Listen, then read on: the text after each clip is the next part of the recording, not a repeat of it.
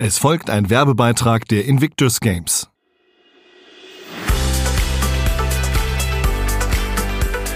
Unbezwungen. Emotionen, Schicksal, Sport. Der Podcast zu den Invictus Games Düsseldorf 2023.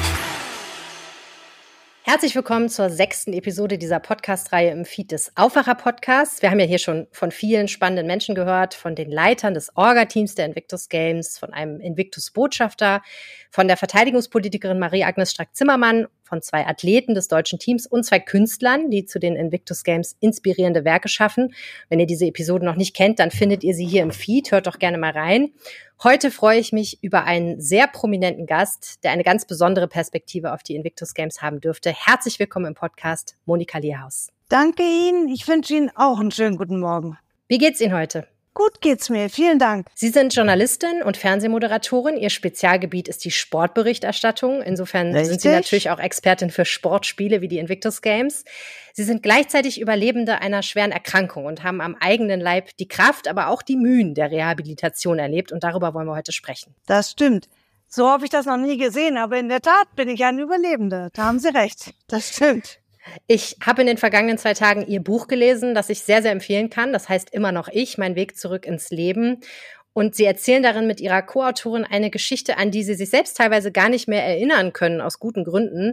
Lassen Sie uns kurz einmal diese Geschichte für die Hörerinnen und Hörer erzählen. Anfang Dezember 2008 wurde in Ihrem Kopf ein Angiom und ein Aneurysma gefunden, also eine Art Knäuel aus Blutgefäßen im Kleinhirn, ein Angiom und ein Aneurysma ist eine Ausbuchtung eines solchen Blutgefäßes. Beides sehr, sehr gefährlich und eigentlich, genau. man sagt immer, eine tickende Zeitbombe im Kopf. Sie haben sich entschieden, sich operieren zu lassen. Was ist dann passiert? Das stimmt. Ich habe mich für eine Operation entschieden und in der Tat ist es dann während der Operation geplatzt. Das hatte dann auch verheerende Auswirkungen. Ja. Tatsächlich. Sie haben lange im Koma gelegen. An was erinnern Sie sich da noch? Ich habe vier Monate im künstlichen Koma gelegen. An die Zeit kann ich mich leider überhaupt nicht mehr erinnern. Ich kann mich nur an die Zeit erinnern, als ich dann aufgewacht bin, irgendwann. Aber auch sehr verschwommen. Ich wusste nur, ich wollte nicht sprechen. Ich konnte auch nicht wirklich sprechen, weil ich eine Trachealkanüle im Hals hatte. Und das klang dann so wahnsinnig blechern. Deswegen wollte ich nicht reden. Dann hatte mich ein Arzt überlistet und hat gefragt, Frau Lierhaus, wie heißt nochmal Ihr Hund? Lucy. Und da war das erste Wort draußen. In Ihrem Buch schildern Sie diese Zeit ja auch viel über die Erinnerungen Ihres damaligen Lebensgefährten und Ihrer Familie. Und es ist so berührend zu hören, wie die wirklich an ihrem Bett Tage und Wochen und Monate ausgeharrt haben. Und die Frage war ja immer, was können Sie irgendwann noch? Also was, wie viel von Monika Lehrhaus kommt eigentlich zurück, ne? So ist es. Das war genau die Frage. Ich war dann ja in der Reha in Allensbach. Mit ganz fantastischen Therapeuten habe ich dort gearbeitet. Allerdings hatten mir die Ärzte gesagt, ich würde mein Leben im Rollstuhl verbringen. Daraufhin habe ich gedacht, das kommt für mich nicht in Frage. Und dann habe ich trainiert wie eine Verrückte. Jeden Tag habe ich trainiert. Physiotherapie, Ergotherapie, Logopädie, alles Mögliche gemacht. Und am Wochenende haben mich mein damaliger Freund und meine Schwestern noch ins Fitnessstudio geschleppt. ich hatte wirklich keinen Tag frei in der Woche. Keinen einzigen. Aber es hat sich gelohnt. Ich bin tatsächlich auf meinen eigenen Beinen aus der Klinik rausmarschiert, obwohl sie mein Leben im Rollstuhl prognostiziert haben. Mhm. Aber ich habe es geschafft, auf meinen eigenen Beinen rauszugehen. Sehr wackelig zwar und mit Unterstützung meiner Schwester und meines damaligen Freundes, aber ohne Hilfsmittel wie Rollator oder gar Rollstuhl.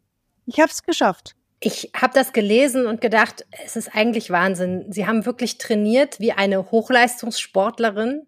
Gleichzeitig waren die Schritte, die Sie gehen konnten, also ich meine jetzt die Schritte auf dem Weg zur Genesung, ja unheimlich klein. Sie beschreiben das auch. Sie lernen Dinge, ja, die Sie eigentlich schon konnten. Mühsam, sehr, sehr mühsam. Es war wirklich extrem mühsam. Aber ich habe es geschafft eines der vielen Dinge, die ich aus Ihrem Buch gelernt habe, ist, wie einschneidend es ist, wenn mit unserem Gehirn was nicht stimmt, weil Sie wirklich alles neu lernen mussten. Also nicht nur gehen, stehen oder sprechen, sondern auch so was Basales wie schlucken. Wie lernt man denn schlucken? Ich war ja in der Reha und habe nur pürierte Kost bekommen. Es war eine Katastrophe, ich kann Ihnen sagen. Dann haben mein damaliger Freund und meine Schwester mir von McDonald's einen Cheeseburger mitgebracht. Allein der Duft war so fantastisch. Dann haben sie es ganz klein zerhackt und mir ein ganz, ganz mini Stückchen verabreicht. Die Logopäden sind natürlich ausgerastet, aber ich fand das wundervoll. Es war einfach allein der Duft. Da kann man schon dran sehen, dass es keinen geraden Weg gibt, sondern man auch improvisieren und individuelle Lösungen finden muss eigentlich in der Reha, ne? Absolut. Das ist richtig. Man kann sich nicht immer nur auf die Ärzte verlassen. Man muss sich teilweise, aber man muss auch auf das eigene Bauchgefühl hören. Das war für mich ganz wichtig dass meine Schwester und mein Freund auch ein Gefühl dafür hatten, was ich konnte und was ich nicht konnte. Und das ging auf einmal. Mhm. Trotzdem, Sie haben gesagt, Ihnen wurde prognostiziert ein Leben im Rollstuhl. Sie haben es geschafft, auf Ihren eigenen zwei Beinen aus der Klinik zu gehen. Aber wie geht man damit um, wenn man vor diesem schier riesigen Berg an unlösbaren Aufgaben steht oder an unlösbar scheinenden Aufgaben und die Ärzte auch noch sagen, es ist nicht sehr wahrscheinlich, dass das klappt? Nicht sehr wahrscheinlich heißt, es gibt eine minimale Chance und die habe ich genutzt durch Training, Training, Training. Ich habe wirklich wie eine Verrückte trainiert. Mhm. Ich wollte das unbedingt. Der Glaube daran war da und der Wille. Was hat Ihnen da geholfen, außer Ihrer Familie? Also meine Familie war ein ganz, ganz großer Faktor. Mein Freund und meine, und ich hatte meinen damaligen Hund dabei. Ich kann Ihnen sagen, der hat mir so geholfen, der Hund. Das war die Lucy. Hm. Mit der bin ich früher um die Alster gejoggt. Ich habe ganz, ganz viel Sport gemacht früher. Ich habe 18 Loch Golf gespielt und bin anschließend noch mit dem Hund um die Alster gejoggt. und das war ganz toll, dass sie mir erlaubt haben, den Hund in der Reha mit dabei zu haben. Hm. Allein das Streicheln des Tieres, das hat mir wirklich geholfen. Hm. Das heißt, dass Sie vorher so sportlich aktiv waren, das hat Ihnen dann auch in der Reha geholfen? Unbedingt. Ich glaube, wenn ich nicht so sportlich aktiv gewesen wäre früher, dann hätte es mir wahnsinnig schwerer, wäre es mir schwerer gefallen, auf jeden Fall. Mhm. Sie haben gerade auch gesagt, Ihr unbändiger Wille hat Ihnen geholfen. Sie waren ja auch einfach, muss man sagen, Sie sind es auch noch ein Arbeitstier, ne? Also Sie das sind stimmt. Perfektionistin. Sie beschreiben in Ihrem Buch aber auch sehr schön, dass Sie eben eher doch der Glas halb leer Typ sind und, und sich weniger jetzt motivieren durch Erfolge als durch, ich, ich will eigentlich noch mehr. Bei mir war das Glas immer halb leer. Bei meiner Schwester ist es immer halb voll, bei mir war es immer schon halb leer. Aber das war auch ein gewisser Anreiz. Also das trieb mich ein bisschen an. Ja. Man hört aber auch aus Ihrem Buch heraus, es gab Momente, da waren Sie der Verzweiflung sehr nahe. Das stimmt. Natürlich ist das so. Wenn von heute auf morgen das Leben ein anderes ist und man gar nichts mehr kann, ich konnte ja wirklich nichts mehr. Ich bin immer umgefallen weil mein Gleichgewichtssinn so stark beschädigt war. Hm. Die Therapeuten mussten mich damals immer aufrichten. Ich konnte ja nicht mal sitzen. Ich konnte wirklich gar nichts. Ich war wie eine lebende Leiche. Hm. Wie meine Schwester mir so gerne gesagt hat, wie ein Sack Kartoffeln. Ich konnte nichts gar nichts. Sie haben es dann aus der Reha-Klinik rausgeschafft in Ihre eigene Wohnung zurück in Hamburg. Richtig. Und da habe ich das Gefühl gehabt, fing die Arbeit aber erst an, denn dann merkt man ja im Alltag einfach, was ist noch nicht da, ne? weil man dann in seinem alten Leben so ein bisschen zurück ist. Äh, Sie beschreiben dann, dass Sie große Schwierigkeiten hatten mit Dingen wie, wenn Sie auf dem Boden liegen, wieder aufzustehen alleine und solche Geschichten. Das hat ewig gedauert, bis ich vom Boden alleine aufstehen konnte. Hm. Das ist eigentlich gar nicht so lange her. Das muss jetzt so ein halbes Jahr her sein, seitdem ich das kann. Hm. Das hat echt ewig gedauert. 13 Jahre hat das gedauert. Wahnsinn. Aber jetzt klappt's. Das war mir auch ganz wichtig, weil das braucht man ja auch, wenn man hinfällt, dass man wieder aufstehen kann alleine.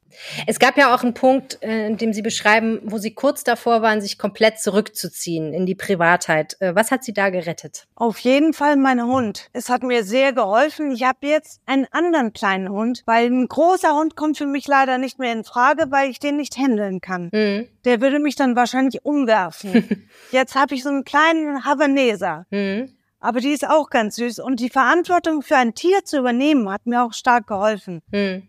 Wissen Sie, wenn man, wenn es einem nicht gut geht und man am liebsten liegen bleiben würde, dann treibt einen der Hund raus, weil der muss ja raus. Mhm. Egal wie das Wetter ist, der Hund muss raus. Ja. Ihr Beruf ist Fernsehmoderatorin und es ist aber ja ein Geschäft, in dem es sehr viel ums Aussehen und den eleganten Auftritt und den kontrollierten Auftritt geht. Wie sind Sie denn nach Eintreten der Erkrankung mit Öffentlichkeit umgegangen? Das war anfangs wahnsinnig schwer für mich, weil ich das Gefühl hatte, ich werde angestarrt wie ein Monster. Dann gab es einen Punkt, ich habe dann bei der goldenen Kamera mich einfach getraut, öffentlich aufzutreten. Und das war irgendwie furchtbar, aber auch befreiend, weil dann die ganze Last von mir abgefallen ist. Nun wussten alle, so bin ich jetzt hm. Und nun müssen sie mich eben nehmen oder auch nicht. So war es eben. Ja, man muss sich das vielleicht nochmal in Erinnerung rufen. Es war ja tatsächlich so, dass von ihrer Erkrankung relativ wenig in die Öffentlichkeit gedrungen war und auch von ihrer Reha und dann eben viele Menschen gar nicht wussten, was war das eigentlich für eine Erkrankung, was hat Monika Lierhaus und wie geht es ihr? Und dann tauchen sie eben auf der Bühne auf als mehr oder weniger Überraschungsgast. Sie haben gesagt, das war furchtbar. Was war daran furchtbar? Naja, wie ich angestarrt wurde. Ich hatte das Gefühl, die Leute denken, ich bin ein Monster. Mhm. Das war schon hart. Ja. Aber wie gesagt, es war auch in einer gewissen Art und Weise befreiend für mich. Ja.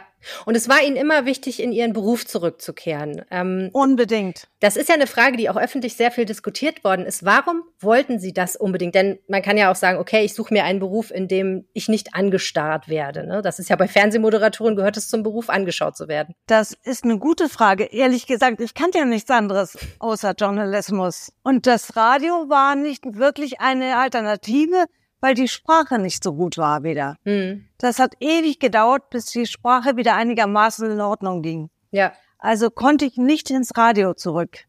Hätte ich auch gerne gemacht. Aber wie gesagt, Journalismus ist eigentlich das Einzige, was ich wirklich kann. Im Juni 2014 waren Sie dann mit der deutschen Fußballnationalmannschaft in Brasilien zur WM.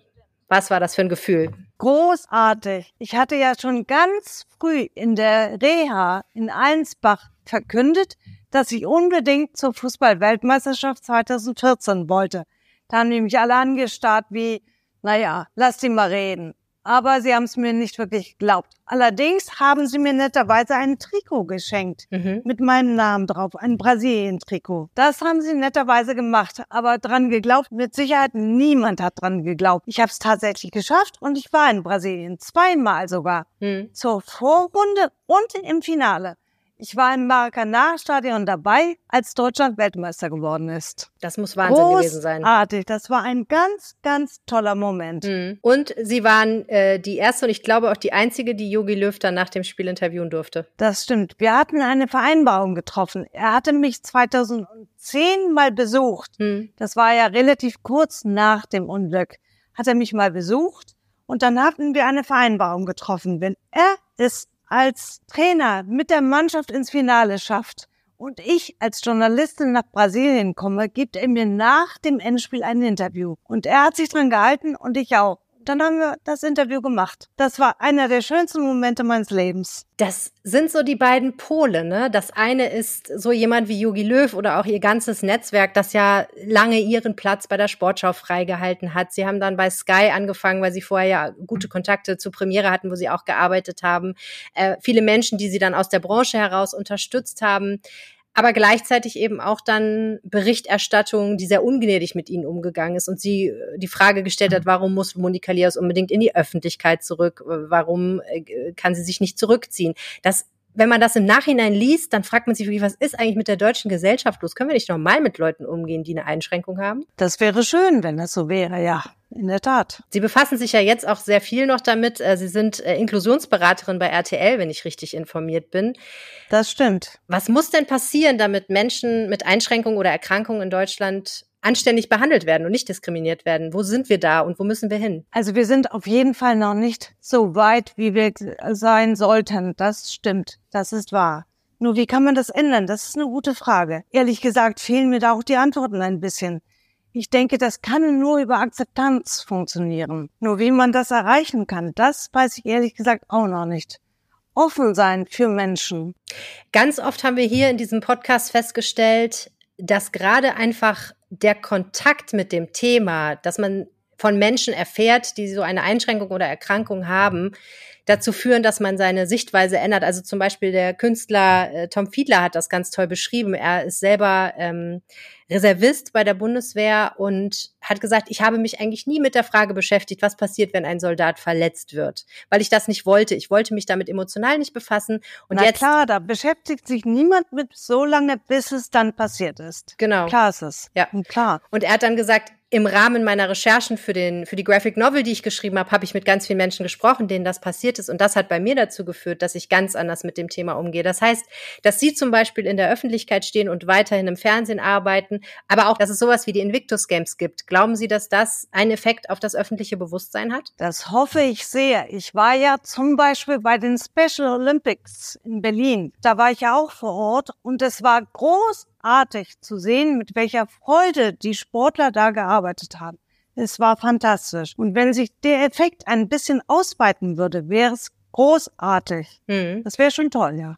An den Special Olympics in diesem Jahr, finde ich, hat man auch gut gesehen, dass dieses Thema auch mehr im Mainstream angekommen ist, im Sinne von mehr Medien berichten selbstverständlich auch über solche Sportereignisse, oder? Absolut, das ist wahr. Und das finde ich noch viel zu wenig. Aber das stimmt, das war ein Anfang, in Mhm. der Tat. Man spricht ja oft von der Kraft des Sports, wenn es um Rehabilitation geht. Worin besteht diese Kraft aus Ihrer Sicht? Worin besteht die Kraft des Sportes? Also mir hat der Sport sehr geholfen. Ich mache zum Beispiel jeden Morgen Morgengymnastik. Ich kann natürlich nicht mehr Tennis spielen, aber Golf spielen zum Beispiel kann ich auch noch. Hm. Also ich mache relativ viel Sport. Ich bin jeden Tag eine Stunde auf dem Laufband Hm. Und wie gesagt, mache die Morgengymnastik. Ich denke, Sport hilft sehr dabei. Bei Ihnen war ja auch lange Schmerz einfach ein Thema, ne? Das stimmt. Auch dagegen half der Sport. Seitdem ich diese Morgengymnastik mache, das klingt ein bisschen blöd, Morgengymnastik, hätte ich mir den Namen niemals vorstellen können. Aber es hilft, tatsächlich. Man kann es ja irgendwie, fancy Namen gibt's bestimmt irgendwo, den man finden kann.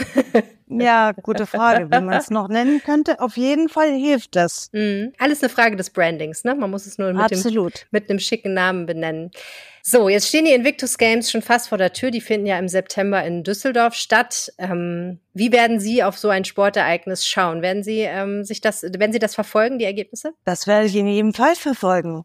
Ich weiß nur noch nicht genau, wo ich das am besten verfolgen kann. Da könnten Sie mir vielleicht helfen. Ja, da gibt es, glaube ich, viele Möglichkeiten. Ähm, auf jeden Fall in der Berichterstattung der Rheinischen Post, die kann ich empfehlen. Und natürlich auf den einschlägigen äh, Nachrichtenportalen, da gibt es, glaube ich, jede Menge. Aber die Invictus Games haben auch eine eigene Seite und einen Blog und so, da kann man, glaube ich, ganz viel sehen. Auf jeden Fall am schönsten wäre natürlich, wenn Sie vorbeikommen, wenn Sie mal in Düsseldorf einen kleinen Besuch machen und sich ein bisschen im Das- Stadion umgucken. Könnte etwas schwieriger werden. Aber ich werde es auf jeden Fall verfolgen. Wunderbar. Monika Lierhaus, ganz herzlichen Dank für das Gespräch. Ich bedanke mich.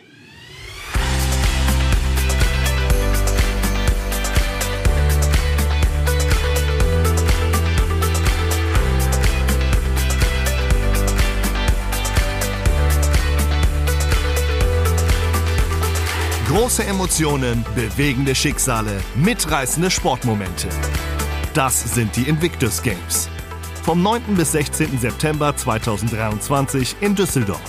Jetzt Tickets sichern auf invictusgames23.de.